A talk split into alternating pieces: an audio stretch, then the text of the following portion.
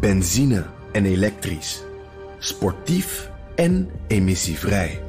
In een Audi plug-in hybride vindt u het allemaal. Ervaar de A6, Q5, Q7 en Q8 standaard met quattro vierwielaandrijving. Wat u ook zoekt, u vindt het in een Audi. Audi. Voorsprong door techniek. Dit is een podcast van BNR Nieuwsradio.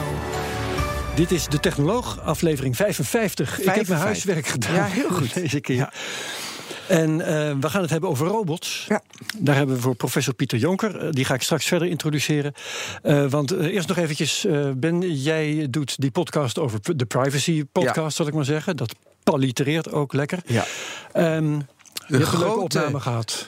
data Protection Roadshow noemen we het, de GDPR. Ja, en ik had, ik had van Mede de week mogelijk gemaakt door Microsoft. Microsoft. Ja. Maar van de week was wel interessant. Ik sprak met Sophie In het Veld, uh, Europarlementariër D66 in Brussel. En het ging bijvoorbeeld over de lobby die uh, Google en Facebook, weet je, nu houden in Brussel. Of dat ze natuurlijk niet die data, die jouw privacy niet willen beschermen, want dat is hun verdienmodel. En ik vertel, ik vroeg aan haar, hoe gaat die lobby nu? Ze zegt, nou, dat gaat best wel correct en zo. Toen had ik gelijk verweld de Kees Verhoeven een paar weken geleden. En die zei van, nou, Uber die is agressief Amerikaanse lobby. Ja, en dat ja, werkt ja. helemaal niet in Europa. En dat vond ik wel leuk dat zij dus zei, maar ze durfde het volgens mij niet te zeggen, uh, dat Facebook en Google iets milder zijn. Dus dat is interessant. En toen ging het er ook over. Dat vond ik één interessant. Tweede interessant was dit. Ik zeg eigenlijk, hè, met die GDPR-wet, leg je een bom onder het verdienmodel van het internet. Natuurlijk. Ja. Het huidige verdienmodel. Het ja, precies. Maar Ja. dat is daarom zo interessant waar we nu mee bezig zijn. En uh, toen zegt ze nee, want de GDPR-wet die, die biedt ook nieuw, nieuwe mogelijkheden, nieuwe kansen. Dus ik voel gelijk voorbeelden, want Ja. ik, ik kan ze ook heel Noem eens moeilijk. een kans. Ja, maar jij, uh, uh, dus weet jij nu een kans? En, Nou, het enige wat ik kan verzinnen zo gauw... dat is dat, dat, dat wij consumenten toch gewoon meer moeten gaan betalen.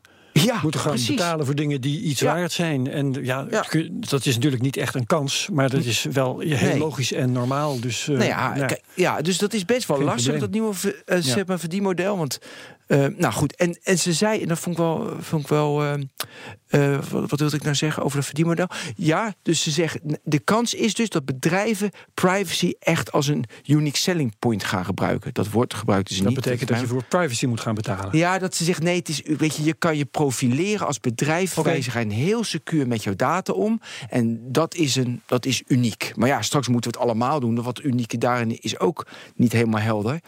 Maar wat ik wel weer ook aardig vind, kijk, verandering, innovatie komt ook heel vaak door regulering, door andere eisen van, van, uh, uh, zeg maar van gebruikers, door andere technologieën. Door deze regulering krijgen we weer innovatie. Want daardoor moeten mensen weer nadenken: hoe ga ik nu met hoe, hoe ga ik nu dus met mijn privacy om? Ja, Dus- zeggen burgers, maar bedrijven Ook. veel meer. Ja, ja. dus ik, ik zie dit ook. Ik dacht van ja, negatief, want, uh, je, je, want je hebt meer restricties. Het is ook positief, want er ontstaan ook Het weer. is altijd wie er het slimste mee omgaat, hè, met de hele omgeving die er om je heen staat, Ja, die wint. dus dat is wel boeiend. Maar daar gaat deze podcast niet over. Het gaat lekker over, over robots. Robots. Pieter Jonker, welkom Pieter Jonker. Ja, dankjewel. je Ja, mag eindelijk jullie ook wel. wat zeggen. Ja, ja zeker. Uh, trouwens, uh, uh, die podcast van jou um, op uh, Spotify en dergelijke. Ja, overal op, iTunes, op de BNR-app. hele repertoire. oh, ja. hele repertoire komt die BNR langs. site niet te vergeten. Ja. Oké, okay, Pieter Jonker, um, ja, robotprofessor, hè, maar uh, ook misschien, kan ik zeggen, niet meer emeritus nu, hè, want je hebt afscheid genomen. Ja, ik heb afscheid genomen en ben in september ja. met pensioen gegaan. Dat is pensioen, dat is gewoon leeftijdspensioen van leeftijdspensioen, de 65 TU en 9 van, maanden. Ga nou maar weg, want we hebben een jonger iemand klaarstaan. Ja, ik heb een opvolger en die, uh, die gaat meer in plaats, die gaat meer aan de automotive, wat ik ook het laatste jaar gedaan heb. Dus niet meer, minder in de robotica, maar meer in de automotive. Oh, minder van die armpjes die op een tafel staan. En, ja, ja, die, maar dat doet een andere collega van mij, Martijn Wisse, heeft dat een beetje overgenomen. Ja, die zit dus ook in een de bekende naam. met de armen. Ja, ja. En, Had je wel door willen gaan? Um, Of een paar dagen? Nou, uh, ik, ah, ik ga gewoon door, zeg maar. Ja, tu, iedereen gaat altijd Onbetaald. Ja. maar, uh, dus ik dat de, zeggen, je houdt op de universiteit een kamer ik heb en een nog, bureau en een ik heb nou nog een kamer, zelfs. dus ik, ik, moet het eigenlijk niet over de radio zeggen. Maar, want, oh, wacht. Dat is, nou, het is maar een podcast, joh. Is, Is, is, zo, is hij zo weer weg. Um, maar, uh, maar goed, maar, ja, ik heb nog een kamer. En ik, eigenlijk als je hebt dat just promovendum... promovendi. Uh, dus dat je promovendi hebt, mag houden tot je zeventigste. Nou ga ik dat niet doen, maar ik heb er nog drie eigenlijk die op de rol staan. Nog zes studenten en nog wat rommel. Dus dat Ja. is, uh, maar ik ben eigenlijk wel klaar met uh, college geven. Dat moeten en ook met uh, afstuurverslagen nakijken. Ja, maar dat is allemaal feitelijk. Maar Ben vroeg, Ja. had je willen doorgaan? Uh, nee, maar ik ga door. Maar ik, want ik heb een aantal bedrijven opgericht. En daar Ja. ga, ik, ga ik mee door. Nee, dat, daar komen we Dus- allemaal over te praten. Maar had je aan de universiteit met wat je daar deed willen doorgaan?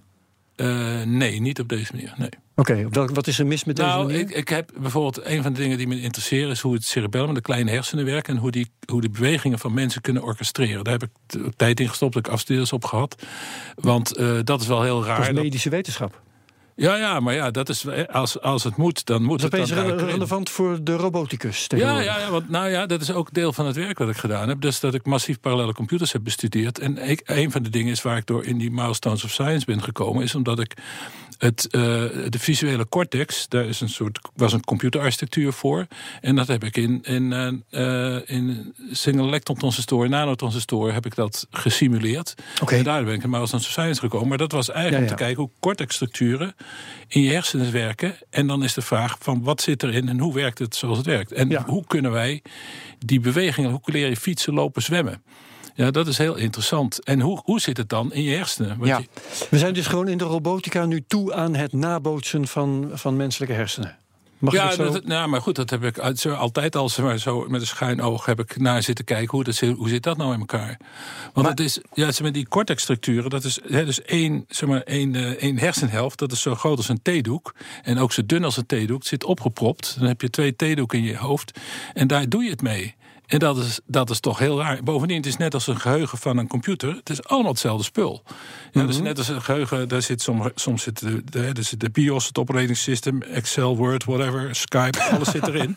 Het zit allemaal op andere plekken in je geheugen. Maar in je cortexstructuur, in je hersenen, hè, dus hier ah, in je achterhoofd zit je visuele systeem, bij je slaap je audiosysteem, je lange termijn hersenen en je, weet ik, je, je planning en dromen en zo. Dat zit in je voor- prefrontale Maar het is qua structuur allemaal dezelfde. Maar het is dezelfde allemaal spul. hetzelfde, hetzelfde spul, ja. Ja, dat is heel raar. Of het is natuurlijk heel logisch, maar, ja, maar dat is in robotica toch één manier dat je er naar kijkt. Dat je de mens modelleert. Ja. Je, je hebt toch ook nog een andere manier? Waar ik nu even zo snel niet op kom. Maar Nou, je hebt, eh, kijk, het is natuurlijk, we, we bouwen mensen van, we bouwen robots van staal en van, van CMOS, hè, van, van eh, silicium en zo. Elektronica, ja. Ja, elektronica. Maar het laatste waar ik nu mee bezig ben geweest, ook een eh, student eh, met, van IO samen, is eh, soft robotics. Dus we hebben mijn laatste wat ik zei in mijn uitgereden, het laatste wat ik wil, is gewoon, je legt gewoon iemand onder een CT-scanner, MRI-scanner en je print hem na in 3D. En dan moet het nog werken ook. Dat is eigenlijk, eh, nou, dat is een beetje, maar dat is zeg maar de, het man op de maan idee wat ik heb. Dus in ieder geval dat je hebt, je hebt zeg maar, een arm met iemand in de hand. En dat, dat scan je en dan kan je de 3D naprinten en dan werkt het ook nog. Zeg maar. dat, zou, dat zou mooi zijn. hoe ver zijn we daar nu mee? Nou, wat, we, wat, wat ik nu heb gedaan is, of wat we nu hebben gedaan, eigenlijk wat die student heeft gedaan, is dat we, ehm, eh, die heeft een 3D hand geprint. Van, eh, van, met een 3D-printer, maar van flexibel materiaal, een soort rubbermateriaal. Dat heeft hij met, door te dippen in een soort, ook weer een soort vloeistof, een soort rubbervloeistof, heeft hij luchtdicht gemaakt. Daar heeft hij perslucht opgezet. En die hand, eh, die kan je hand geven. En die geeft dus een hand terug. En er zitten luchtkamers in, hè, zoals eh, bij je palm van je hand. Als je erin knijpt, dan is dat een sensor. En als je je hand een stevige hand geeft, kan je stevige hand terug. En als je een slap handje geeft, kan je een slap handje terug. dat is wel grappig. En, maar daar zit, daar zit dus allemaal perslucht. Er zit een computertje achter die ook die, eh, die drukkamers, de druk meet enzovoort. En dat gaat allemaal met luchtdruk. Maar zo moet het niet natuurlijk. Eh, maar het is wel het idee dat zo'n hand, die ziet er veel natuurlijker uit als die robotgrijpers die we maken van, van staal en, en van misschien eventueel van plastic. Maar die ziet er heel natuurlijk uit. Is heel erg geleed. Dus hebben allemaal van die luchtkamertjes waar je. eh, Waar je eh, maar het is ook zo, hè, de, de, de, de combinatie van vingers en zo, dat, dat heeft hij allemaal goed geregeld. Door ze maar allemaal vernuftig eh, gangetjes, te maken en zo. Maar eigenlijk wat je wil, is ik wil een spier 3D printen. Ja, want spieren, net als in je, in je hersenen. Zeg maar, de- Ik ga je even onderbreken. Ja, sorry. sorry. Ja. dat ik dat doe. Ja. Maar ehm, ik heb volgens mij geen antwoord gekregen op. mijn- Jij zei eh, op deze manier had ik niet willen doorgaan. Maar ik, mijn vraag was op welke manier wou je dan precies niet doorgaan? En daar heb ik volgens mij nog geen antwoord op. Ehm, Ja, Dat is lang terug, hè? Ja, ja, ik dacht, het komt wel een keer, maar het kan niet. nee, nee, ik, ik, eh, ik, eh, ik betaal mijn enthousiasme af. Nee, kijk, wat, het, is in, het is altijd gezeur over geld. Er is altijd Juist. gezeur over ruimte. Er is altijd gezeur. En hebt beste collega's waar je echt goed mee door een deur. Maar je zit altijd met elkaar toch enigszins in concurrentie. Wat belangrijker is en zo. En, dat, en het is een soort, toch een soort eh, bak stroop waar je in zit. En daar ben ik wel klaar mee. Van de andere kant denk ik dat het overal elders in de wereld niet anders Nou, is. En dat ja, ik me gelukkig mag prijzen dat ik aan de TU heb gezeten. Je, je Dus, hebt nou een, eh, bent betrokken bij een hele reeks bedrijven. En eh, daar, die gaan we volgens mij één voor één wel bespreken zo direct. Eh, maar dan is mijn vraag: heb je, krijg je dat gezeur bij je eh, bedrijven, al zijn het je eigen bedrijven, krijg je dat dan niet? Of krijg je dat daar toch gewoon ook? Want ook een Ander bedrijf gezeur. moet woekeren met de ruimte. Laat, ja, toch? Nou, nee, waar we nu zitten niet. Nee, Nee? nee, de ruimte dus- is er dan, maar dan krijg je andere elementen Je die hebt, meespelen. eh, nu en het geld niet te vergeten. Juist, dat, eh, geld. Maar kijk, als ik wat bestellen wil en moet, dan bestel ik wat. Maar bij de Hmm. TU, dan moet je. Vroeger ging Formulieren elke robot via een commissie en die commissie. En we, dus zeg maar dat bestellen. En het is ook zo dat in de TU is het zo: je hebt eh, alle onderzoekers en dan heb je de ondersteunende staf. En de staf van de universiteit bijvoorbeeld. Dus de staf, je hebt een stafdienst die gaat over alle ruimtes. Nou, dat, ja, dat is heel erg bureaucratisch. Dus dat, dat gaat. Dat, er zit dus een bak stroop achter. eh, En, en dat is als je.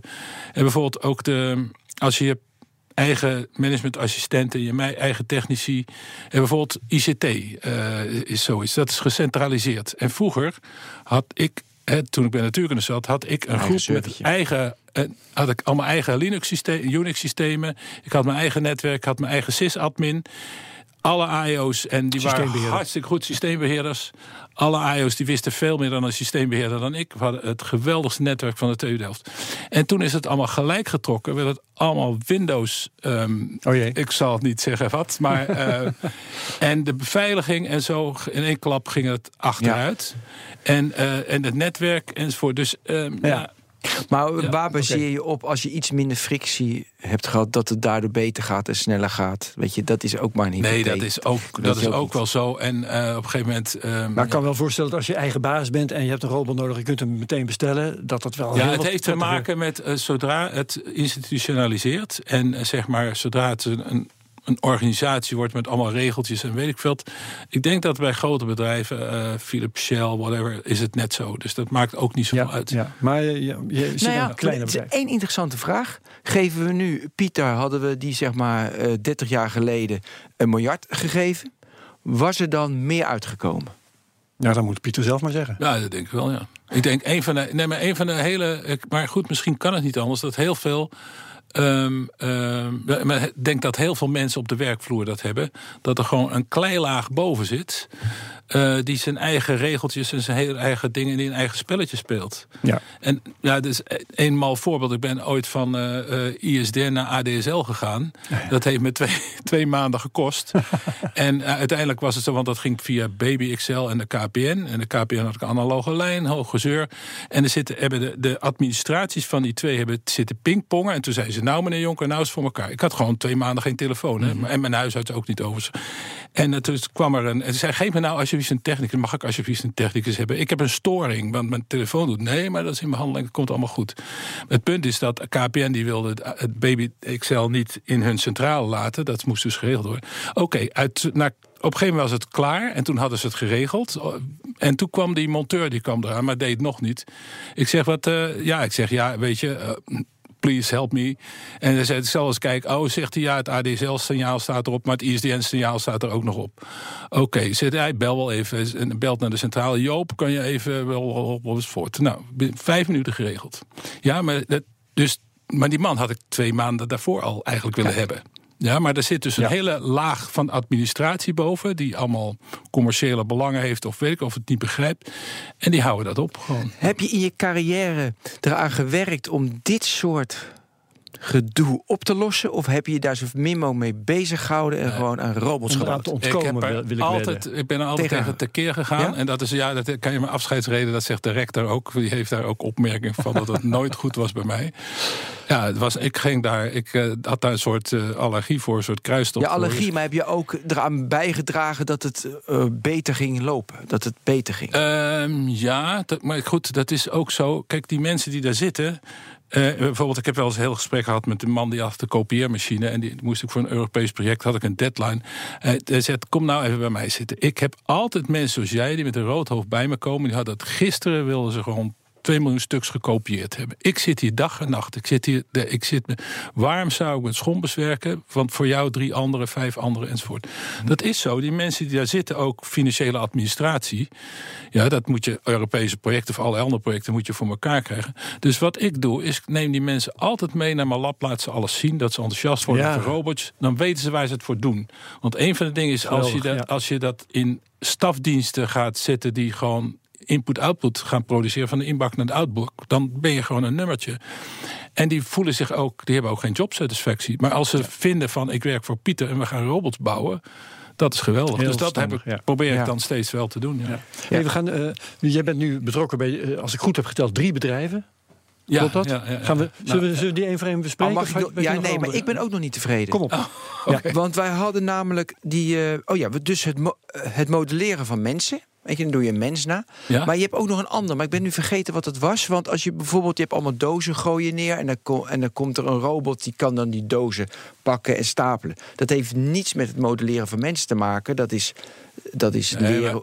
Ja? Ja, oké, ja. ik wil even het Zo- andere zo. model. Je modelleren van mensen als je eh, over robots praat. Maar je hebt nog één manier. Maar ik ben die manier vergeten. Dus Nou, ik weet niet waar je op bedoelt, maar zeg maar, je hebt de uh, kunstmatige intelligentie en dat is gewoon, eh, dat, je, je kan dus allerlei robots. eh, kijk, als je het hebt over bewegingsautomaten en heel flexibel en mooi bewegen. Eh, daar is de mensen een heel goed voorbeeld van. Ja, dus de, mij, Ja. mij integreert hoe kan het dat wij over hè, dat je over de Niagara-val op een, eh, op een draad kan lopen, balanceren en tegelijkertijd een vlieg van je hoofd weg kan jagen en zonder te vallen. Ja, dat is uniek. Of een smash geven bij tennis of zoiets, want je kan die bal helemaal niet aanzien komen. Of een keeper die een. eh, dat, is- Ja. dat is heel interessant. Maar van de andere kant, als je industriële robots hebt die pick-and-place moeten doen, daar kan je alle algoritmes, kan je camera's op hangen en dan kan je allerlei dingen mee doen. En dan deels gebruik je gewoon de wetten van de fysica om dat te doen. Dezelfde wetten die wij als mens gebruiken en die pas je toe. Want bij mensen gebruiken we gewoon ook de wetten van de fysica. Ja, dus alleen, we hebben, zijn daar heel erg slim in hoe we die gebruiken voor ons doel. Maar die industriële robots die zijn niet flexibel. Dan moet je de dingetjes eh, bij wijze van spreken heel netjes voor klaarleggen. Terwijl Ja, als je maar nee, die maar- intelligentie kunt gebruiken, dan wordt het allemaal veel flexibeler. Ja, maar je krijgt natuurlijk vi- visuele systemen, vision systemen. Want mij, ik ben hoogleraar cognitive robotics. Dat betekent je moet het perceptie kunnen waarnemen en je moet, moet kunnen begrijpen. En dan moet je beslissing kunnen nemen. En dan moet je het nog kunnen uitvoeren. Dan moet je nog kunnen doen. En dat kan je, die Sensing Act Loop, die kan je leren. Daar komt nu leren bij. En dan op twee manieren, maar daar komen we zo wel op, denk ik. Maar, eh, maar dat kan je ook met elk ander systeem kan je dat doen. Dus het is ook zo, eh, het is als hoe mensen met elkaar omgaan. Hè. Je hebt bijvoorbeeld is een of ander eh, dispuut over van eh er loopt iets niet lekker in het team en zo. Van, maar dat leer je ook als je jong bent, leer je hoe je daarmee om moet gaan. Eh, en dat je leert waarnemen, wat is het probleem en hoe lossen we het op? En dan heb je dat een keer opgelost en dan weet je ongeveer in welke richting je oplossing moet zoeken. En de volgende keer ben je daar de handiger Ja. in. En dat, is, dat is die sensing act truc. En dat is eigenlijk ook als je gaat schaken, eh, je- door maar veel te schaken, dan weet je op een gegeven moment, je ziet gewoon hoe het bord staat. En dan weet je, ik moet dit en dat doen. En je weet niet meer waarom. Maar je weet Ja. wel, als ik dit doe, dan gaat het goed. Als ik dat doe, gaat het fout. dat heb je ooit geweten, maar het is in een dat dat hele, hele goede schakers, professionele schakers, die zien de slechte zetten niet meer. Nee, Is ja. dat ongeveer wat je bedoelt? Ja, ja die, zien, die zien dus eigenlijk alleen. En dat is ook. En je kunt ze ook dan niet meer weer wel zien. Of tenminste, als je erover na gaat denken. Dan denk je, oh ja, ja, dat kan ook nog. Maar ja, dat deden we nooit. Want enzovoort. Dus tot, totdat iemand een gaatje ontdekt heeft. Dat het weer wel slim kan met een stomme zet. Dan. eh, Bedoel, Nou, dat oké, maar- ja. Maar we kunnen naar de bedrijven toe, maar dat kunnen we ook eerst doen. Maar ik wil ook nog wat Ja, in je ja. afscheidsreden vond ik heel interessant over dat act, sense, wat is die- Sensing Act. Ja, die- Dus waarnemen, Ja, erover dus nadenken en dan iets Dus- doen. En dan verander je de wereld. En dan moet je dat weer waarnemen. En kijken of het goed gegaan is. Ja. En dan moet je weer wat doen enzovoort. En, zo, dan dat is zo'n loopje. Ja. en, dan, ja. en dan hadden we, dat vond ik ook interessant, Ja. de machine learning en dat, eh, dus, dat, dus die twee verschillende manieren van leren, Ja. kunnen we die nog even zeg maar, Ja, toelichten? dat is zeg maar, eh, patroon herkennen. En dat heet nu tegenwoordig deep learning. Dat is leren waarnemen. Van waarnemen van oké, ik ben hier. Eh, Dat is een object dat vast is. Dat is een object wat ik kan bewegen. Dat is een object wat uit zichzelf beweegt. Dit is gewoon, eh, dit zijn de muren, de wand, de vloeren en weet ik veel. Wat is wat? Ja, en dan, ook, dan kan je ook nog zien. Wat doet iemand? Iemand is aan het spelen, tennissen. Het is, eh, eh, eh, valdetectiecamera's voor ouderen. Iemand valt of zo, iemand loopt. Dat kan je allemaal. Dus de omgeving ordenen in objecten, categorieën en, en begrippen en zo. Ja, dus eigenlijk taal. Hè? Dus het, eh, Ja. wat, we- je hebt de zelfstandige naamwoorden. En, en, dan heb je, ehm, en dan heb je met vroeger mannelijk of vrouwelijk en onzijdig. Nou, onzijdig zijn de dingen die niet bewegen uit zichzelf. Mannelijk en vrouwelijk zijn dan. Wij hebben daar de voor, maar dat, dat, dat zijn de dingen die uit zelfstandig kunnen bewegen. En dan zijn, heb je nog mannetjes en vrouwen, dus ook van, van belang. En dan heb je de acties die je zelf doet. Dus je kan dus het, dat eh, deep learning, dat is leren waarnemen. En dan heb je reinforcement learning, dat is leren door belonen en straffen. Dat is dingen doen, leren dingen doen. Dus je hebt de send, think and act, maar je hebt ook de, eh, de act. Dus je kan leren zwemmen, tennissen enzovoort. En dat is ook een soort trial and error. En voor de goede dingen word je beloond en de slechte dingen word je gestraft. En uiteindelijk weet je hoe het moet. Wat werkt bij een robot beter, belonen of straffen? Nou, belonen werkt altijd beter voor een robot en voor mensen. Ook bij ro- Ja, dat kan ik uitleggen als je dat wil. Ja, leg dat maar uit. Dat- weten wat de wetenschap daarover te Ja, zeggen ja, heeft. oké. Nou goed, je- zeg maar, je hebt een soort eh, pie chart. Hè? Dus een soort, eh, en dan heb je van alle mogelijkheden dat een robot kan bewegen. En van allerlei rare bewegingen kan hij maken. En dan is een heel kleine taartpunt, ergens zeg maar eh, naar het noorden. Dat is fatsoenlijk bewegen. En dan als je helemaal precies noord zit, dan is dat. Dat zijn de bewegingen die je moet maken om te kunnen lopen. Nou, dan kan je, heb je nog een. Je hebt, eh, lopen heb je ook goed lopen, slecht lopen, mank lopen. Dus je hebt een soort taartpunt van Ja. zeg maar 10, 15 graden. Dat Maar het goed meeste van die taart is dat je op je bek gaat. Juist. Nou, als je nou zegt, je gaat op je bek, je hebt pijn. Oké, dan gaat die robot, die gaat iets anders doen. Gaat weer op zijn bek, weer pijn, weer. Uiteindelijk is hij stuk. En dan denk je, ja, dat ga ik niet meer doen. Ja. Maar als je hem nou beloont voor waar hij goed zit... en je zegt hem, je moet in het noorden zitten... daar zit de beloning, dan gaat hij onmiddellijk daar zoeken in dat zoekgebied. Dat heet de zoekruimte. Dus hij gaat onmiddellijk op de goede plek in de zoekruimte staan. Nou, dat is de kunst van een leraar. Een leraar die wijst je waar je in de zoekruimte moet zitten. Dus als je leert zwemmen... En je gooi je als klein kind in het water, zoals bij mij in het Sportfonds op dat Oost in Amsterdam. Dan staat er zo'n juffrouw die met zo'n pookje dan onder water duwt. En dan zwemmen, zwemmen, zwemmen. Eh, maar eh, als je van tevoren geleerd hebt hoe je die schoolslag moet doen. Dan heb je meer kans om te overleven dan als niemand je dat verteld hebt hoe je dat moet doen. Ja. Ja, dus dat is de kracht van een leraar. Die heeft zeg maar eh, ervaring uit het verleden, vertelt hij je, zodat je niet meer dat stuk van de zoekruimte hoeft te zoeken. En dan ben je eerder ben je in business, maar daar moet je heel veel oefenen en dan kan je het perfect. Ja, dus ik kan nou ook ik heb een duikdiploma en kan heel goed zwemmen en zo tegenwoordig. Dus, eh, Maar dat is, eh, eh, het grootste deel van die taartpunt, van die taart, zoals je Ja. dat schetste, dat is dus ehm, dat je op je gezicht gaat, dat is dus straffen. ja, En belonen zit, zit alleen als je al, bij, al in de buurt bent van die bovenste. Nou, je hebt een leraar. Nee, belonen is als je een schouderklopje krijgt. Hè? Of, Ja. een, of wij noemen dat koekjes. Je krijgt Ja. een koekje. Hè? En ze- dat, je krijgt een positief, het zijn eigenlijk positieve en negatieve strafpunten. Bij flipperkasten. Hè? Dus je, dat is ook positief. eh, Bij gaming. Positieve en negatieve punten. En die negatieve punten zijn eigenlijk om jezelf, je lichaam te beschermen. Dus we zeggen ook dat in een mens heeft twee soorten eh, systemen: een beloningssysteem en een strafsysteem. Die zijn onafhankelijk van elkaar. Maar het beloningssysteem is meer actief te laten leren lopen. Hè. Een klein kind komt naar zijn moeder en zegt: Kom maar, kom maar. En die, doet, eh, die durft dan een paar stapjes Ja. doen, valt in de armen. Maar volgens mij werkt dat pas als je al bij de goede oplossing in de buurt bent. Nou, daarvoor heb je leraar, daarvoor hebben wij Ja, cultuur. precies. Ja, ja, dus ja. we hebben zeg maar, cultuur en leraren en weet ik wat. En je hebt natuurlijk autodidacten. En die, ja, bedoel, het kan ook zitten dat een cultuur in de muren zit. We doen het altijd zo.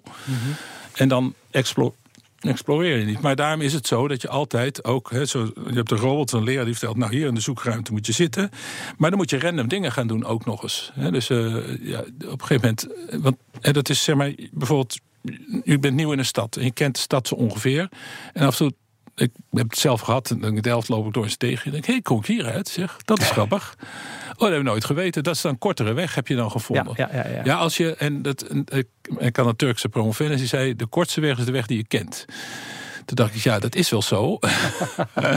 maar zo kom je nooit verder, want zo kom je, krijg je nooit een kortere weg. Ja, dus je ja, moet ja, ja. random dingen doen. Ja. En die randomness, dat komt doordat je zelf random dingen doet. Dat komt ook doordat je dingen die je op je pad maakt. krijgt. De fouten maakt. Ja. Van fouten leer je. Dus je moet fouten maken, dan leer je. Maar ook dingen op je pad. Hè? Dus als er- Toevallige dingen. toevallige dingen. Ja. Maar dat moet je als mens dus ook doen, hè? Nee, maar, ja, dat mensen. Ja, ja, ja. Maar wat doet zo nu en dan? Ja. je moet af en toe maar wat doen. Dan denk je van, nou, ik doe maar wat. Als het toch niet uitmaakt, dan doe ik maar wat. En, en mensen zijn nieuwsgierig ook. Hè? Dus dat is heel erg belangrijk. Je moet nieuwsgierig zijn van, waar zit dat? Hoe werkt dit? Enzovoort. En bij die robot is die trainer, zeg maar, dat hij hem in 15 graden neerzet. Als bijvoorbeeld een robotje loopt. Nou, zeg maar, dat, we hebben een robotje Leo, Leo gemaakt. Die leert lopen door belonen en straffen Ja, en vallen en opstaan. zag ik, ja, ja. precies, die zag je. Nou, ja, dat is van... Wat we dus gedaan hebben, is onder software control... dat robotje staat, onder software control tilt hij een been op... Ja, dus dat he- heft zijn knie. En dan buigen ze zijn voor, bovenlichaam naar boven. En dan gaat hij voorover vallen. Als wij lopen gaan we ook, hè, hoe harder je loopt, hoe verder je bovenlichaam naar voren. Want dan helpt de zwaartekracht mee namelijk om vooruit. Dus daar, nou, dan valt hij op zijn voet en dan krijgt hij zijn eerste beloning. Ja, dus dat is het truc die we hebben. Dat was zeg maar, de leraar gewoon, eh, weet je, voet op en dan eerste beloning. En dan, dan gaat hij daar zoeken. In plaats van. En dat is wel grappig. We hadden eerst hebben gezegd van, eh, ja, de- dat was de eerste naïeve eh, ding. Was te hebben gezegd, oké, zo'n robotje als hij valt, heeft hij pijn. Dus we gaan hem straffen als hij valt. Uiteindelijk, het resultaat was die robot zijn been in zijn nek legde, alles op één been bleef balanceren om maar niet te vallen. vallen. Uiteindelijk had hij het gevonden. Hij ging met twee benen, één voor, één achter staan in spreidstand. Stond hij stabiel, kon hij nooit vallen. En toen dacht ik, ja, maar dat was niet de bedoeling. Dat Maar is dus als je, als je alle kaarten op straffen zet. Ja, dus Ja. maar toen dacht ik van ja, maar dat is, ik heb hem, hij doet dus precies wat ik vraag. Hij heeft uitgevonden hoe je dat moet doen. Hij doet dat zo. En iedere keer weer op ging hij zo staan. En ik dacht, ja, dat is natuurlijk wel slim, maar dat is niet lopen. Maar ik denk, ja, dan moet je hem ook belonen voor lopen. Maar je straft hem voor vallen. Nou, dan gaat hij niet vallen. Maar hij gaat niet lopen, want dat heb je hem niet gevraagd. Vind ik een heel mooi voorbeeld. Heb je nog zo'n voorbeeld? Ik moet dan denken aan dat hele bekende cliché over die paperclip. Als een, paper, zoveel mogelijk, een machine moet zoveel mogelijk paperclips bouwen, dan maken ze mensen dood. Want mensen houden het heel veel maken van paperclips een beetje tegen. Een beetje Bostrom heeft dat in zijn boek geschreven. Ja, ja. Heb je nog, want het is een heel mooi voorbeeld. Dus wij denken van eh, het optimaliseren, niet vallen. En er gebeuren neveneffecten die niet gewenst zijn. Nee, het Zoals gebeurt- met die paperclip. Ja, Maar heb je nog zo'n van voorbeeld? Veel- Ja, ik kan, ik kan een ander verhaal. Dat is van op een gegeven moment hebben die robots leren voetballen. Hè? Dus je kan een robot door belonen, staffen leren dribbelen met de bal. Dat hebben we gedaan in, in software en ook eh, maar, met een van die eerste Clockwork Orange robots die ik had. Zo 2003, 4 of zoiets hebben we dat ook met de echte robot gedaan. Die kan leren dribbelen met de bal. Dat ze allemaal stootjes tegen die bal geven. Dat die, maar die bal gaat alle kanten uit. Dus je Ja. moet echt eh, zeg maar, een soort, als een soort eh, herdershond moet je Omheen zo- lopen. Een beetje omheen lopen, die bal in de goede richting duwen. En maar toen gingen die robots gingen met andere robots botsen. En dat mag niet, dan krijg je strafpunten voor. Dus toen heb ik gezegd, oké, hij krijgt straf als hij botst. Oké, nou. eh, en, dat, dat doe je dan eerst in simulatie om te kijken of dat goed gaat. Nou, oké, maar die robot botst, nog botst, en botst nog meer. En het werd wel beter, maar niet erg veel beter. En op een gegeven moment zaken die straf zwaarder, zwaarder, zwaarder. Wat gebeurt er? En je zet wat je dus doet in zo'n simulatie. Zet, je hebt hier is het doel, dan heb je de bal, daar is de robot. Die zet je random op het veld. Maar. Die bal en robot random op het veld. En dan moeten ze dat allemaal uitzoeken dat hij de bal het doel dribbelt. En dan ondertussen straf je hem als hij, eh, als hij botst met een andere robot. Dus je hebt allemaal random robots die dan eerst random ook door het veld rennen. Maar dan mag, moet hij die ontwijken. Nou, wat die robot doet, is op een gegeven moment straf je hem zwaarder en zwaarder. Op een gegeven moment zet je alles op het veld en dan rent rechtstreeks het veld af.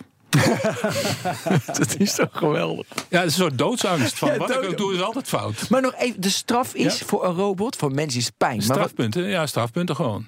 Maar dat Oh, voelt, nee, iets dat met een voelt hij minteken. niet. Nou, ja. Iets Eh, eh, ja, het is, eh, je hebt juist eh, 1 Maar tot hij- 100. Je kan hem eh, 1 tot 100, eh, eh, hoe heet het, koekjes Ja, geven. maar 1 hij- tot 100 eh, Ja, maar hij heeft geen gevoel, dus... Nee, nee, ja, maar goed, het is, nou ja, het heet positive en negative rewards, heet Ja. het dan. Positieve en negatieve beloningen, hebben we dan gezegd. Maar de consequenties, weet je, zijn natuurlijk niet zo heftig. Nee, maar het is wel zo dat die robot dan besluit dat hij gewoon het veld Ja, afgaat. Het is, gewoon- het is gewoon een telwerk dat Ja. de robot op. Nee, maar het is, de- de het is eigenlijk allemaal optimalisatie. Wat wij voor AI aanzien, dat is eigenlijk allemaal optimalisatie. Hè? Dus eerste en tweede hoofdstuk van thermodynamica. Eén, er gaat geen energie verloren. En tweede, energie neemt, zijn minst, eh, de, de, neemt de vorm aan waarin hij het minste energie Mhm. nodig heeft om die vorm vast te houden. Dus, daar, daar, eh, dus die, die loopt gewoon het veld af. En toen kwamen we op het idee wat ik het Hertz-Hertz-principe noem. Of het uh, Massai-principe. Of, eh, Geen stick, maar een carrot. Nee, eh, ja, precies. Want toen zat ik weer te denken aan die pie chart. En toen dacht ik van ja, ehm, zeg maar, eh, niet botsen eh, is, eh, is een ander deel van die pie chart dan wel botsen. Dus ik dacht, en ik dacht, ik dacht dat de botsautootjes, ik ga hem gewoon leren botsen. Nou, dat leren botsen en belonen voor het botsen. Nou, dat had hij binnen no time had hij in de gaten hoe hij dat perfect moest doen. En toen zei ik, nou, dat mag je dan niet meer doen. En toen kon hij perfect niet botsen. En dat is een beetje.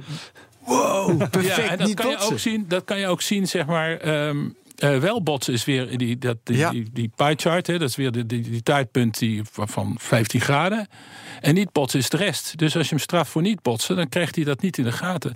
En dat is eigenlijk hetzelfde metafoor als je, hebt naast zitten denken over ehm eh, Maasai. Als ze jong zijn, mogen ze alles doen wat God verbiedt. Maar als ze 21 zijn, dan moeten ze terugkomen naar het dorp, krijgen een vrouw en een baan en weet ik wat. Maar dan moeten ze zich aan de regels van het dorp houden. Dan hebben ze intussen geleerd wat allemaal anders kan, ook kan en Ja. zo. Maar het is ook als wij trainen soldaten en politieagenten om gewoon goed te schieten en goed eh, mensen onschadelijk te maken. Hè, dus, maar dat- je leert ze gewoon ja, te doden en zo. Maar ze weten ook perfect hoe ze dat dan net niet moeten doen. Ja, dus de, maar de eerste beste eh, kroegvechter die een eh, bierglas een stuk slaat en in je gezicht eh, mee loopt te zwaaien, die maakt er een bloedblad van. Ja. Ja, dus het is ook zo. Dus dat hele die truc van gewoon leren hoe het niet moet en dan de zaak omdraaien, dat wordt vaker eh, toegepast. Ja, ja, ja. Ja. Ja. Oh ja, nou, ik, ik, wil eigenlijk een vraag kwijt die Ja? die al vrij lang op de lippen brandt. Dus, eh, we zijn bijna halverwege. En ik wil eigenlijk nog van jou weten wat volgens jou de definitie is van een robot. Oh, ja, een robot is een, een- in mijn idee een bewegingsautomaat. Dus het is een fysiek ding. Het is geen een eh, ding van metaal toch soft- echt? Ja, ja. Want- want, s- nou, het moet bewegen. Ik, ik wist ja. wel dat ik het moest vragen, want eh, er zijn mensen die vinden ook bijvoorbeeld een algoritme eh, synoniem. Nee, met ja, robot. Ja, ja, en een algoritme, dat is artificial intelligence, geen robot. En je hebt ook wel softbots en weet ik wat. En, als we met gewoon- jou praten, dan is een robot dus gewoon een eh, ding van metaal dat beweegt. Nou, niet van metaal, maar iets Nou ja, wat... het mag iets wat plastic zijn. Ja, Ja. goed. Ja, maar gewoon Of iets van, wat of beweegt. geprinte spieren, bij wijze van spreken. Hè, iets, had je fysieks, iets wat fysiek beweegt. Dus er moet een fysiek lichaam aan zitten. Ja, dat beweegt. En, dat, en dan heb je autonome robots die bewegen autonoom door die sensing act loops. Dus die kunnen waarnemen, beslissingen nemen, wat er in de wereld aan de gang is. Die hebben een soort doel. Of ze hebben geen doel, maar het doel is misschien overleven. En dan ehm voortplanten, weet ik veel. Maar anyhow, we hebben een doel in het leven eh, te overleven en gewoon te bewegen in de wereld. Ja, eh, ik, ik heb het idee dat de versnelling de laatste jaren door de robots komt. Maar ik wil, maar Ja? ik wil dat even verifiëren. Doordat er meer data is, dat er betere sensoren zijn, dat algoritmes zijn beter geworden. Dat de CPU-kracht is veel beter geworden de afgelopen jaren. Dat zijn elementen. Mis ik iets? Kloppen deze elementen wel of niet? Ja, ik denk de komst van de smartphone en dus met de camera's dat die heel klein geworden zijn. En Ja. die CMOS Je camera's hebt met name. Nee, De processoren zijn oneindig veel sneller geworden. Ja. En voor reinforcement learning bijvoorbeeld, wat je dus doet, is in plaats van een hele bunch if-then-else statements. Mhm. En wat ik zijn begonnen met dat robotvoetbal. En hadden we dus allemaal met if-then-else en case statements. Dus daar hadden we iets van 100 pagina's. Allemaal uitzonderingen. En als dit gebeurt, moet je dat doen. En als dit gebeurt, moet je dat doen. Allemaal- En dan heb je één pagina, eh, een halve pagina A4 met leercode. Ja. En dan kan je hetzelfde. Maar je hebt wel, hadden toen 1 gig geheugen in die robot. Dat was toen hartstikke veel. Maar je, je- dat is het punt. Je, het, is het leeralgoritme wordt eenvoudig. Maar je gaat alles in zeg maar, een soort generaliserende opzoektabellen ga je opslaan. En dat is ook wat er gebeurt. Hè. Dus als je leert. Je hebt bijvoorbeeld reinforcement learning. Je hebt een sensor en een een sensorwaarde en een activiteit. Hè? Dus die heb je. En dan op een gegeven moment zeg je: Oké, als het dit. en- Je merkt dat die dingen bij elkaar horen.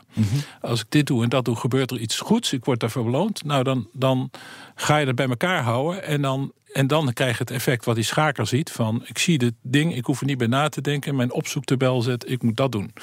En dat is ook bij dat leren lopen, weet je. Ik, eh, dus je. ehm, mijn voeten, mijn benen staan zo, die bewegen zo. Oké, dan moet ik nu zo gaan bewegen. Dan kom ik dichter bij mijn beloning. Kom ik dichter bij de voetstap. Dus hè, dat is, het- schaakmat is het einddoel van een schaakspel. En je zegt, oké, ehm, ik de st- stukken staan nu zo. Het is ook een Markov game, zou maar zeggen. De stukken staan nu zo. Je weet alle, hoe alle stukken staan. Dan moet ik dat en dat Wat is een Markov game? Even tussendoor. Nou, een- een Markov-principe is dat je alles is eh, waarneembaar. En alles is. eh, en je kan overal over beslissen. En alles is te doen voor jou. Ja, dus als ik, eh, eh, als ik iets niet waar kan nemen, ik kan bijvoorbeeld geen ultraviolet waarnemen, dan speelt dat in mijn beslissing nemen geen rol. Dat kan geen rol spelen. Het kan wel zijn dat als ik dat kan, dat ik veel beter beslissing kan nemen. Hè. Dus, hebben we zo'n arenden en zo, die, die zien gewoon de inf, uh, ultraviolet van de keutels van de muizen. Dus geen, geen wonder dat ze gewoon. Mooi. Ja, mooi. Maar goed, dat hebben wij niet. Okay. Maar dus daar, daar, kan je niet meenemen. En dan verder uh, moet je het wel kunnen doen. Ik kan geen, met mijn handen kan ik geen, uh, zeg maar, 50 kilo optillen. Ja, dat kan misschien wel, ga ik stuk. Maar dus dat, dat kan niet. Dus dan moet ik iets anders bedenken om dat te doen. Dus ik kan dat niet. En dan tweede moet je het ook kunnen beslissen. Dus ik moet ook eh, bijvoorbeeld als ik uh, in een of andere uh, game zit, dan, dan ik mag niet iemand vermoorden of zoiets. Hè. Ik mag iemand geen kwaad doen. Dus er zijn een stel nou, regels. games worden dan, maar goed. Nou, ja, dan ja, maar goed. Dus dat is, eigenlijk, dat is eigenlijk een mark ja. of game. En de schaak is een mark of game. Je weet, je weet, je weet precies hoe alle stukken staan. Je ja. tegenstander weet okay. alle stukken staan. En dan moet je iemand schaak mat zitten. En je ziet gewoon, ik moet gewoon dat wel doen en dat niet doen. Als ik dat wel doe, en dan ga ik uh, voor gaas. En als ik dat doe, dan ben ik dichter bij mijn beloning. Dat is die allemaal anders ga ik zetten. Ja. We moeten nog naar die bedrijven. Ja, maar nog heel even. Ja. Ik wil ook nog. Uh, wat, dus we noemen net elementen waardoor die verstelling is gekomen. Welke elementen moeten eigenlijk meer uh, resources, geld, efforts, waardoor de versnelling door kan blijven zitten? Wat, wat, wat is nu de beperkende factor? Van, um, van nog slimmere, betere robots. Want nou, ik, ik, denk dat nu, ik ja? denk dat nu, want een van de dingen van dat reinforcement learning heb ik over na zitten denken. Uh, als wij klein zijn, dan, um, dan hebben we een laag zwaartepunt. We zijn heel erg flexibel. Dus als we vallen, die robot ging namelijk stuk. En op een gegeven moment denk ik, ja, als je 70 bent en je wordt geboren met je lichaam van iemand die 70 is, die leert nooit meer lopen en ook nooit meer skiën bijvoorbeeld. Dat moet je doen als je jong bent. Dus er zit een soort venster waarin je allerlei dingen kan doen. En dat neem je dan mee als je groter wordt. Mm -hmm. Dus dat groeien is een onlosmakelijk um, deel van wie wij zijn omdat we groeien. Lichamelijk groeien we en geestelijk groeien. Je bouwt op vanuit heel klein. Nou, die robots die kunnen dat niet op dit moment. Je kan wel in simulatiesoftware wat doen en dat downloaden... maar dan moet die robot dat nog, nog zeg maar, bijleren... en dan kan hij zichzelf ook stuk maken. Dus dat is één ding, dat lichaam. En dan is het zo, we kunnen ons niet herreproduceren. Dus we kunnen ook geen evolutionair... De evoluties moet de mens doen voor de robot. Maar dat lichaam is het belangrijkste. En daarom denk ik ook van... Um, ja, dus dat lichaam dat niet kan groeien... dat is een beetje... Nou, hoe kan je dat nou, hoe kan dat, kun je dat nou oplossen? Om dat reinforcement learning goed te laten verlopen bij robots. Ja. En dan verder, wat ik vind is gewoon... Wat ik persoonlijk vind is die... Um, nou ja, een van de dingen is heel belangrijk... is dat in jouw hersenen als je dat als er een signaal van A naar B gaat, dan is dat niet één signaal, maar het zijn 10.000 seriële lijnen die overgaan. 10.000 USB-kabeltjes. En die zijn lousy. En die, die trompetteren als een Vuvuzuela orkest. Maar en hoe meer er trompetteren, hoe meer het signaal overgaat. Maar dat is ook met je spieren zo. Dus in, in, en dat is eigenlijk is de hele, dat heet stochastic, ja, stochastic computing. Dus eigenlijk je spieren, er zijn een heleboel spiercellen parallel. Daar krijg je kracht mee, en een heleboel in serie. En daar krijg je lengte mee. En daar zitten heel veel motorneuronen. En hoeveel meer motorneuronen er meedoen, hoeveel, hoe meer spiercellen geactiveerd worden en hoe meer er mee gaan doen. En je hebt eigenlijk geweldige kracht als het puntje bij paaltje komt. Je gebruikt niet een derde van wat je kan. En, maar in noodsituaties heb je dat wel. Nou, dat, dat hele. Um, en um, als je oud en dement wordt, of uh, als je dement wordt, gaan een hoop van die, van die 10.000 neuronen, ook als je slaperig wordt, doet de helft niet mee. Die zit slapen. En als je oud wordt, dan vallen de gaten en doet ook de helft niet mee. Waardoor je niet sle slechter na gaat denken en ook minder kracht hebt en dat soort dingen. Dat ga je verliezen. Maar dat model dat is volgens mij een heel goed model om ook robots mee te bouwen. En dan, nou, daarvoor heb je dus andere computers voor nodig. Meer parallele computers. Maar je hebt ook, um, ja, die spieren moeten anders.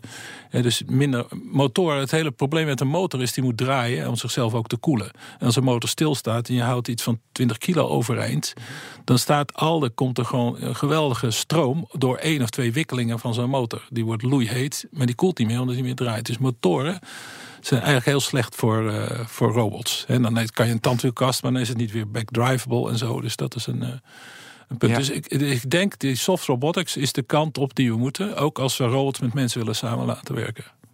Ja. Maar het mooie van, van motoren is vaak toch wel dat ze uh, een behoorlijk vermogen kunnen hebben. En met soft robotics, heb, heb je daar de, de juiste kracht en de juiste, de, de juiste energie, vermogens al paraat? Ja, maar nou, dat, ja, dat is even de vraag hoe sterk jouw botten zijn. En, uh, maar goed, als je uh, zeg maar. En spieren. Ja, ja, ja, nou ja, goed. Kijk, bijvoorbeeld in onze spieren, daar zit ook velcro in. Hè, dus dat is een klitterband. Ja. Dus dat is. nee, maar dat is heel leuk. Dus, die, dus een deel, als je iets omhoog houdt, dan, dan deels hou je dat op de spieren. Maar een deels heb je ook klitterband. Dus je hebt daar agonist en antagonist. De ene, hè, dus als je iets omhoog houdt, dan trekt die andere spier die trekt die andere spier los. Die trekt de velcro van die andere spier los, bijvoorbeeld. Dus dat soort dingen, trucken moet je erin bouwen. En ook, zeg maar, ja, wat dat is Martijn Wisse mee bezig geweest... om balansstructuren in te bouwen. Bijvoorbeeld uh, grote hekrunderen en zo... die hebben een heel grote peesplaat die hun hoofd omhoog houdt. Dus die hoeven geen spieren meer te hebben... maar die peesplaat, een soort ontzettende veer... houdt, dat, houdt het uh, kop in balans. Ja, ja, ja. ja, ja. Dus het is echt uh, de, de natuur volgen... Ja, nou ja, de, de natuur heeft, heeft een heel veel slimme oplossingen bedacht. Ja. En, uh, en daar kan je gewoon aan ontlenen. Dat, je hebt wel ander materiaal, dus je moet het wel vertalen naar waar je mee bezig bent. Maar uh, ja, de, natuur is echt artis magistra. Dat, dat vind ik trouwens ook iets heel fascinerends. Want um, een van de dingen, volgens mij zat het ook in die afscheidsreden van je. Ja. Um, het is dat uh, robots tegen nu robots dingen leren. Ja. ja. Um, kunnen ze ook Um, hoe zal ik dat nou zeggen? Jij noemt het de trauma's oplopen. Hè? Dat ze. Ja, ja, ja. Dat ze bij het leren onaangename ervaringen hebben. Nou, we ja. hebben belonen, straffen en de hele mikmak. En ze kunnen ook trauma's oplopen. Dat hele leerproces kost ook tijd. Ja. Het, uh, er worden steeds meer dingen waar mensen in, uh, goed in zijn. Ja. Die worden door robots geïmiteerd. Maar wat daarbij verloren lijkt te gaan, tenminste, dat is uh, hoe, hoe ik daar tegenaan zit te kijken. Dat zijn de dingen waar computers slash robots nou juist heel goed in waren. Namelijk dat ze gewoon onmiddellijk over een hele hoop kennis beschikken. Weet je wel? En verder nergens, nooit, nooit moe zijn, nergens last van hebben. Dingen als leertijd, leerproblemen, trauma's, uh, zoals ja. je het zelfs noemde, dat is nieuw. Ga je door robots goed te maken in waar mensen al goed in waren, ja. namelijk leren. Ga je ze daardoor niet ook blootstellen aan dingen waar mensen juist kwetsbaar in zijn? Nou ja, trauma's ja. en leermoeilijkheden. Ja, dat krijg je allemaal Kortom, bij. Ja, ja uh, wat win je eigenlijk? Kun je niet beter gewoon robots en computers goed laten zijn in datgene waar ze altijd al goed waarin ze zich onderscheiden van mensen, in plaats van dat je uh, mensen gaat zitten nabouwen? Ja, maar dan, dan ontwikkelen ze zich niet. Dan leren ze dus niet. Dus de, ik ben begonnen met dat, dat met het robotvoetbal met Clockwork Orange dat onze goalkeeper kreeg elf doelpunten op dezelfde manier achter zijn kies. En denk ja, dit is stom zeg. ja, dan denk ik, dat ding moet dat leren dat dat zo niet gaat. Want er kwam iemand die kwam buiten langs, sneaken langs de cornerpaal.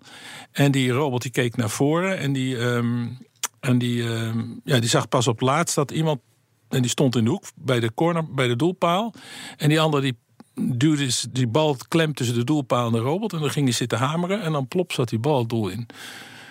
En dat is heel eenvoudig, uh, heel, ja, heel eenvoudig op te lossen door die robot gewoon ook die bal te laten volgen en de robot te laten draaien. Maar op een gegeven moment denk je van ja, dat, dat, en dat doet je denken aan leren. Die robot moet leren dat dat niet kan. En die moet dat ja, gewoon kunnen. Dus dat leren is een noodzaak. Om je en, aan te passen aan wisselende omstandigheden. Ja, ja, ja, en aan nieuwe dingen. En de rest, zoals jij zegt, die krijg je erbij cadeau. De... Maar dan krijg je ook dat robots zich aanpassen aan foute leraar. Krijg je. Dus als je een foute leraar hebt. En, en dat robots dingen tegenkomen. Zoals hè, bijvoorbeeld ze worden op de een of andere manier gestraft. En dan uh, redden ze huilend het veld af. En, en dan ja, hebben ze dus een soort trauma overgelopen. Dat als ze gestraft worden voor botsen. Dat ze, dat en wat ze... voor vorm neemt zo'n trauma dan verder aan? Dat hij uh, niet meer terug het veld in wil, bij wijze van spreken? Uh, ja, bijvoorbeeld. Ja. ja. dat heb je ook bij kleine kinderen. Als ze gewoon. ik, ik, mijn zoontje was een keeper. En die na, na, op een gegeven moment, na zoveel doelpunten, had hij het voor gezien. Gooide zijn handschoenen in de, in de dinges en liep weg het veld af. En was niet meer. Nou, en dat was interessant, dus dat voor mij in je reden, is van dat je moet je hem niet uh, zeg maar uitzetten, want dan moet je alles opnieuw weer aanleren. Je moet hem dan weer, weer verder met leren. Toch? Dat zat erin, hè? Ja, ja, maar nou... Mag een lerende robot nooit uitstaan?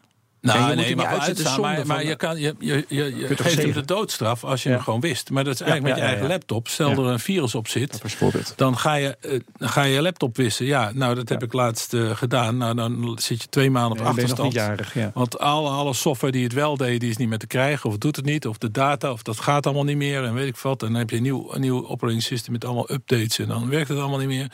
Dus het beste kan je voorzichtig proberen toch dat virus eruit te werken. En, dat, en dan met virusprocessen en kijken waar zit het precies en wat doet het en weet ik wat. Ja, en, ja, maar ja, geef die robot de eigenlijk de robots doodstraf. Want die, Ja, ja, ja. Nou, kan, wat je wel kan doen is eh, zeg maar alles opslaan wat je had. En dan, maar goed, dan krijg je het virus misschien weer terug. Dus dat, ja. dus, en je weet ook niet vaak wat die robot geleerd heeft in de tussentijd. Je weet ook helemaal niet meer, dat was met die voetbalrobots, je weet ook helemaal niet meer wat voor beslissingen, waarom ze dat doen. Het is dan, eh, als ik jou zo daarover hoor praten, is het dus eigenlijk geen exacte wetenschap meer. Ja, maar oké, maar dat is stochastiek, hè? Dus het is, eh, het Ja. is eh, statistiek eigenlijk geworden. Dus het is, maar dat is, eh, ja, dat is, ja, dat is geen exact. Het is niet deterministisch meer. Ja.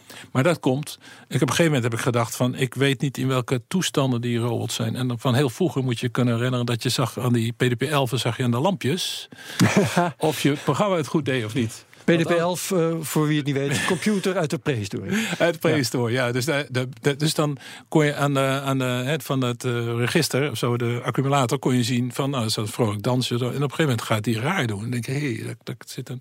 En dan zit er een loopje in wat niet deugt. Nou, zo heb ik gedacht van die robots. Dus elke toestand eh, die ze hebben, dan geef ik een toontje en dan gaan ze muziek maken.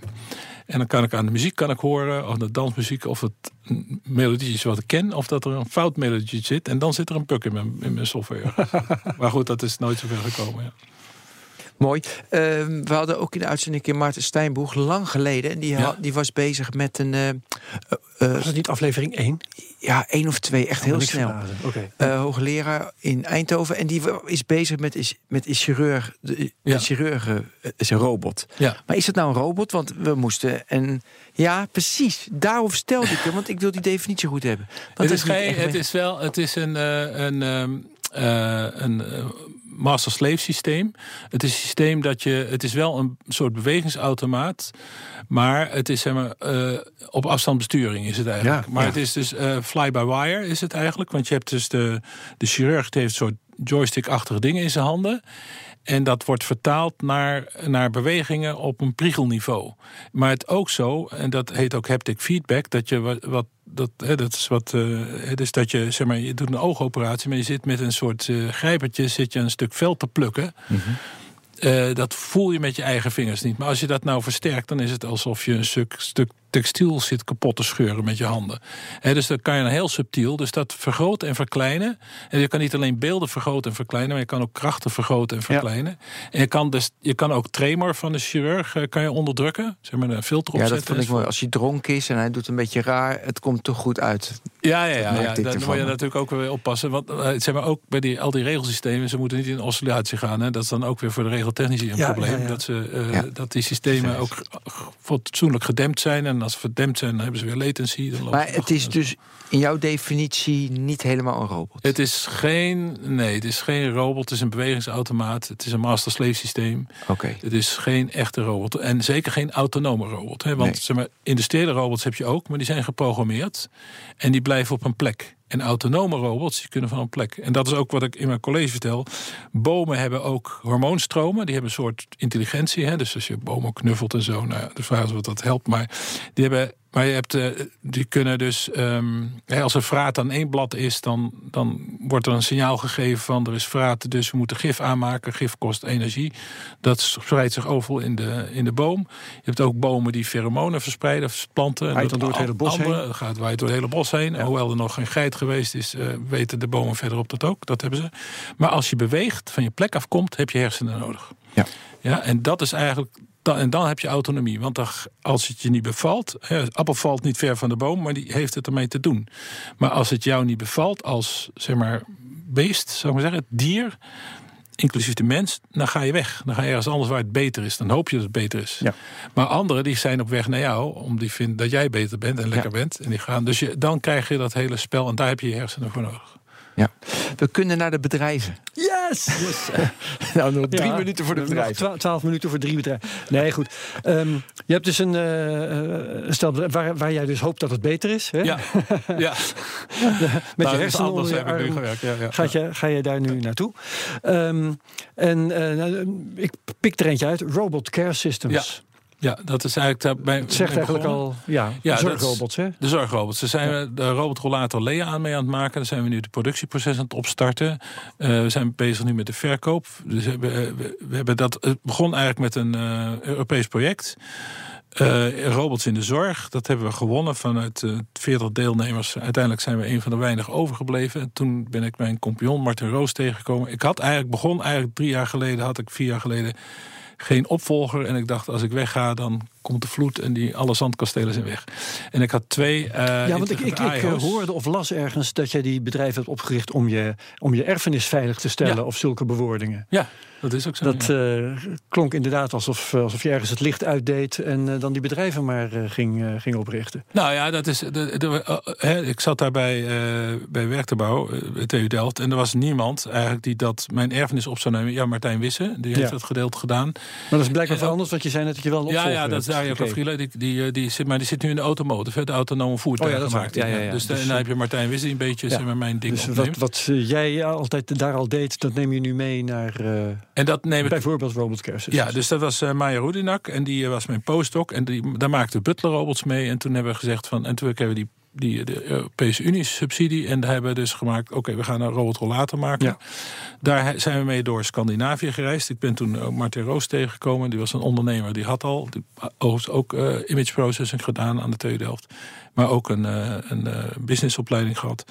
En daar, zijn we, daar hebben we een soort joint venture mee gemaakt. En dat is nu een BV en dat heet Robot Care Systems. Dan maken een, een, een rollator voor oudere mensen, zeg maar 80, 85 plus. En een groot probleem van mensen is dat ze vallen. En als ze vallen, dan als ze één keer vallen, dan blijven ze in bed.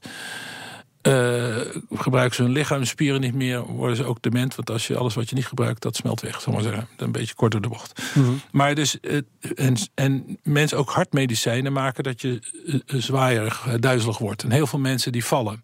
En dan merk ik nu zelf ook toen ik ouder word, dat ik hou liever de leuning naar vast als ik de trap af ga. Ook door je bril, weet ik wat. En, maar goed, je, de, en vallen, als je iets je heup breekt, dan dan is eigenlijk uh, is al einde oefening. Dus dan moet je heel even oppassen, oude mensen. Maar die robotrollator Lea, dat soort rots in de branding voor je. Dus die, um, die, die, daar kan je mee lopen. En Wat doet hij dan precies? Wat, waarom nou, is het dus, een robot?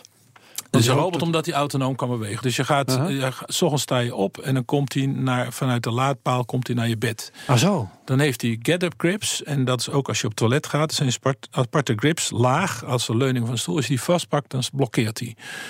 Um, en dan, eh, maar je kan hem ook uitvouwen in een stoel, kan je erop zitten, dan blokkeert hij ze als vast als een huis. Nou, als je ermee gaat lopen, er zitten aparte handgrepen op. En die zijn zo gemaakt dat als je er, je kan ook met één hand kan je met het ding lopen en die loopt met je mee.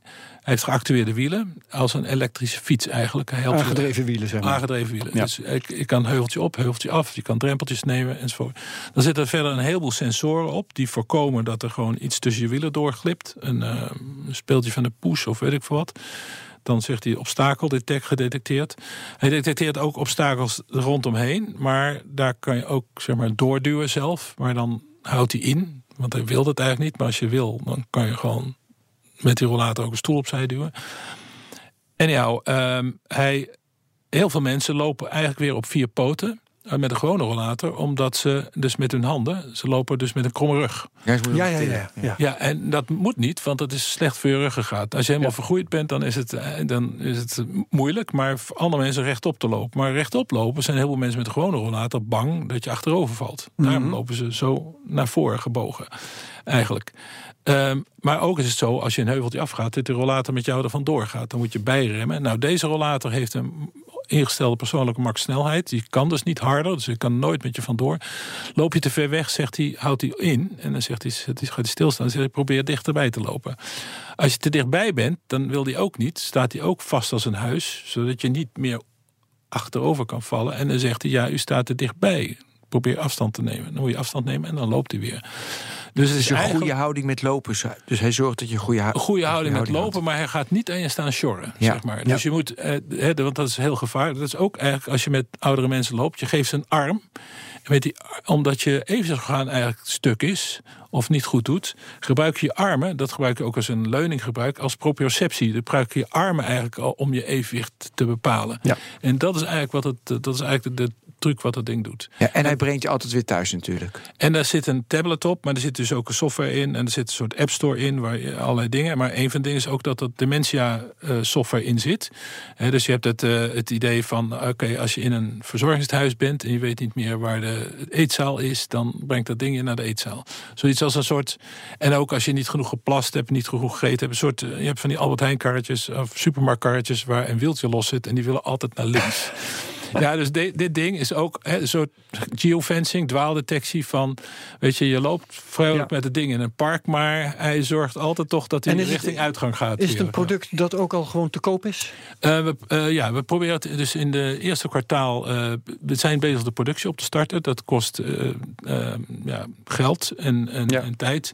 En eh, proberen de eerste kwartaal volgend jaar, dat is al gauw, proberen we de zaak. En het is dus geba- je, kan al, je kan ze al kopen. Maar we- is dus gebaseerd op kennis die jij hebt eh, eh, opgebouwd bij de TU Delft. Mocht je dat allemaal gratis onder je arm meenemen? Nou, het, de bedoeling van de TU Delft is dat je heel veel dingen publiceert. Dus we hebben al dingen gepubliceerd, zijn ze openbaar. Ja. En wat we dus meenemen is ervaring. We nemen dus geen algoritmes Ja, ja. mee, allerlei andere dingen. Dat, we weten hoe je dat moet doen. Dat is openbare kennis. Alleen, ja, wij zijn daar veel handiger in om dat eh, gewoon weer opnieuw te doen. Dus. Ja. Ehm, ander bedrijf, Robots Robots Company. Ja, dat is eigenlijk de holding van. Dat is hetzelfde bedrijf, maar dat, is, Oh, eh, dat is de holding. Staat weer En daar, daar, vallen, daar vallen drie bedrijven onder. Robot Care Systems, dat is grote. Robot Engineer Systems, Robot Security Systems, Robot Engineer Systems. Robot Care Systems maakt Lea, de rollator. Robot Engineers, Robot Security Systems maakt SAM, een soort eh, voetbalrobot. Dus een security robot. Die rijdt rond in datacenters, gevangenissen en dat soort dingen. Geënt op de voetbalrobots waar je ooit mee bezig Nou, was. het is zoiets. eh, ja, geënt. het, is, eh, het, is, eh, het is een robot die rondrijdt en kijkt of er mensen s'nachts zijn, inbrekers, of er brand is. Je gasalarm kan je erop zetten enzovoort. Ja. Over, eh, over pakjes over de schutting gegooid worden met drugs bij gevangenissen en dat soort dingen. En dan hebben we Robot Engineer Systems, daar maken we het VPOTS, het automatische voertuig. Wat eh, dat, hebben, dat is ooit opgezet door de TU Delft. Dus ik met mensen bij de TU Delft, met eh, onder andere Rina P. Ehm, en dat was betaald door de provincie Gelderland om zo'n autonoom voertuig te zetten. Het rijdt rond op de campus eh, met alleen een steward, een soort liftboy. Dus het Wipots voertuig een soort eh, autonoom voertuig. Het heeft een kentekenplaat, dus we mogen op openbaar wegrijden. En, ehm, en er zit wel een steward in, want de wet zegt dat er een bestuurder in moet zitten. Maar dat, de Wipots soort eh, horizontale lift, kan je zeggen. En de, er zit dus een liftboy, girl in. en de ouderen of jongeren eh, vaak. ehm, en die drukken op het knopje volgende stop, volgende stop, volgende stop. Het is connect met een control room. Dus die control room, als je een float hebt, die kan dat ook doen. Die heeft dezelfde faciliteit. En in de toekomst kan die steward, net als vroeger ook die liftboy, liftgirl ja. weggegaan is, kan het ding autonoom rijden. Je hebt nog ontzettend veel lol in dit werk, hè? Ja, ja, ik vind het ontzettend Ik zie je leuk, ja. gewoon glunderen zo Ja, nu dan. ja, Zo. ja, ja, ja. Je blijft ook gewoon doen, doen tot je dood. Of, eh, Ehm, wat is het? Want je gaat- je gaat niet op een gegeven moment, eh, op een gegeven moment eh, is, het, is het ook wel ehm, zwaar, zeg maar. Dus Mhm. het, het- het- nu komt eigenlijk, het is nu een jaar. Hoeveel uur per dat week alles- werk je? Ja, ik, ik, ik heb mijn, mijn Werk vriendin. privé, dat loopt door Mijn vriend, vriendin zegt, ik heb nog niet gemerkt dat je met pensioen bent. en dat zal nog wel, en ik hoop dat het een beetje uit gaat sukkelen. Dus eh, dat ik eh, Ja. ook weer gewoon nieuwe, nieuwe dingen kan doen. Ja. En eigenlijk was het idee met die bedrijven dat ik dat aan de jongere generatie overdoe. En dat we ook in Nederland gewoon robotbedrijven hebben. Hè? Want het is, eh, dat is ook. Was armoedroef tot nu toe? Ehm, ja, nou ja, ik denk dat er heel, Nederland heel veel eh, potentieel zit. Ehm, en dat we heel veel kunnen. Ehm, ja, we hebben een kleine interne markt. Dat is wel vervelend bij Nederland. Dus dat, eh, Ja. ja. Nou ja, kijk, als, als elke bejaarde met zo'n met zo'n rollator gaat rondlopen, dan hebben we helemaal geen kleine markt. Nee, dat is ook zo. Maar dan krijg je het punt van eh, dat, het, eh, dat, het, dat het nog eh, de markt op moet komen. Zeg maar. Ja, wat zijn de Ja, moeilijkste barrières? Wat zei je? Dus wat zijn de moeilijkste barrières? De met bijvoorbeeld die moeilijkste, robot. de moeilijkste barrières zijn eh, nu zeg maar eh, investeerders. Eh, dat, is een, dat is een punt. En, Je zit er toch weer achter en- geld aan te lopen. Hè? Ja, je zit toch weer achter geld aan te lopen. een Ja, rode draad in je leven. Ja maar er zit niet ieder mens achter geld aan te lopen om zijn eh idealen te Nee, oké, geld is dus. eh, Nee, niet geld voor me persoonlijk. Want Nee, dat is niet. Financiering maar voor- financiering voor de, dat soort dingen. Ja, dat is wel, dat is wel belangrijk. Dus Ja. die eh, financiering. Ja, die bedrijven heb je niet om rijk te worden, maar om Nee, nee, in principe niet. Nee, eh, nee. de, de uitvindingen eh, Ja, de wereld al- in te krijgen. Nou ja, en zeg maar die robotica gewoon eh, in, de, in de lucht te houden. Want Ja. zeg maar, het, ja, het hele ge- punt was, ik deed ooit augmented reality en augmented reality headsets. Hè, en dan zie je dingen die er niet zijn. En ik had een hele slimme uh, zeg maar promovendus. Geen augmented reality voor nodig. En die... Uh, nee, oké, je kan ook bier drinken. dat is, ja, wat, wat nee, sorry, dat is flauw. En, uh, maar die ging naar Amerika, naar San Francisco. En die kwam bij Autodesk te werken. En, en nu werkt hij blijkbaar bij Facebook. En, uh, maar daar, daar, had ik tien jaar research in zitten. En, ja, en dan gaat die, al die intelligentie gaat naar uh, AutoCAD, Autodesk in San Francisco. En, uh, ja, en die hebben veel meer geld. En ja, nu zit hij dus bij Facebook. En ja, al die AR-technologie gaat in één klap daar naartoe. En ja, dat, dat heb ik wel, um, dat heb ik wel opgezet. En ik, ik gun het hem van harte en, uh, en, en zo. Maar dat, is, dat komt dan wel in de Verenigde Staten. En dat is ook eigenlijk de reden dat ik die bedrijven hier opgezet heb. Maar dan heb je zeg maar, ja, dat is maar ja, bij het ecosysteem natuurlijk veel minder goed dan daar. Dus dan, uh, en het is inderdaad financiers, maar ook nou, afzetmarkt. Ja, dat, dat, ja, dat is gewoon, uh, ja, die bedrijven die groeien als kool, die krijgen een hoop. Uh, en er zijn ja, meer in, in, in de Verenigde Staten gaat dat uh, investeren. Dat gaat uh, in, dat, in high-tech bedrijven gaat beter dan in Nederland. Maar dan ben je dus heel expliciet bezig met technologie in Nederland houden. Ja, ja. Uh, is er dan nog een economische zaken die dat erkent en ja, daarbij helpt? Ja, dat is ook zo. We hebben dus een flinke subsidie van RVO gehad. Okay. En ook zeg maar van de Zuid-Hollandse investeringsmaatschappij en zo. Maar het is, ja, zeg maar, het is om het, om het maken van die, uh, van die uh, mallen. Hè, want we nu moeten we massaproductie op gaan starten. Of in ieder geval grote productie opstarten. Ja, dat kost zeg maar, bij elkaar een miljoen of zo. Nou goed, dan moet je dus weer een miljoen hebben. Ja, en ook zeg maar zoveel ingenieurs in dienst houden. Dus uh, dat is ook. Ja, dat is best wel gedoe. Daarom begon ja. ik ook met dat miljard. Weet je, je wil. Met, weet je, in de, je, wilt, je, wilt namelijk een instituut hebben, die krijgt gewoon een miljard over geld, hoeven ze nooit meer na te denken. Dat, dat de barrière ja. is, zeg maar, intellect. En in Silicon Valley is de barrière in, inderdaad intellect, wat niet geld. En dat is wel ja. lekker.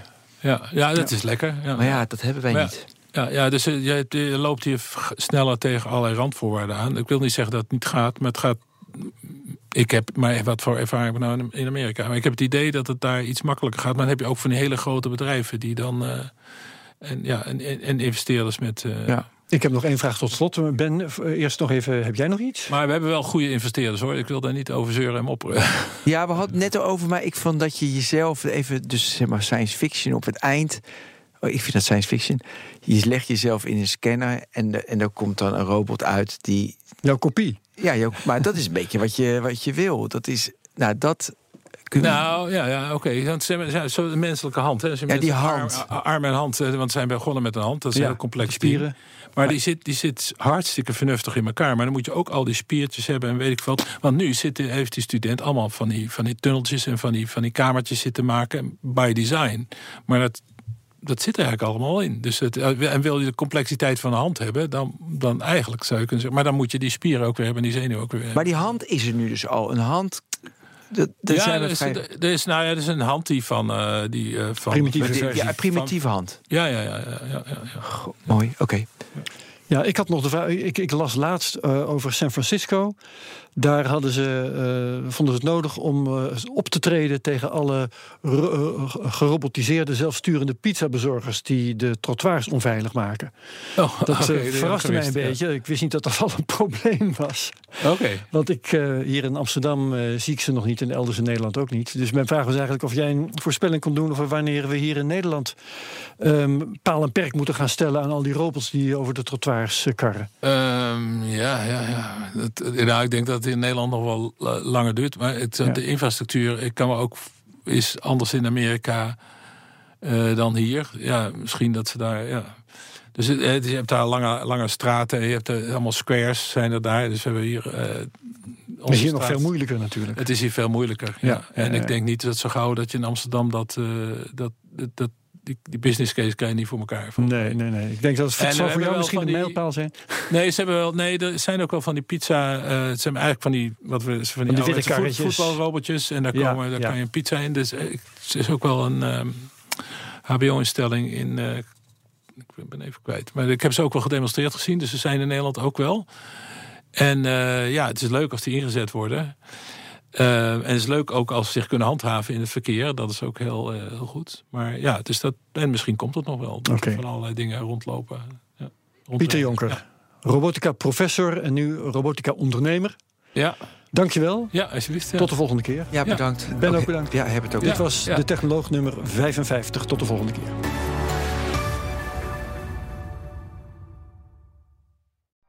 Benzine en elektrisch.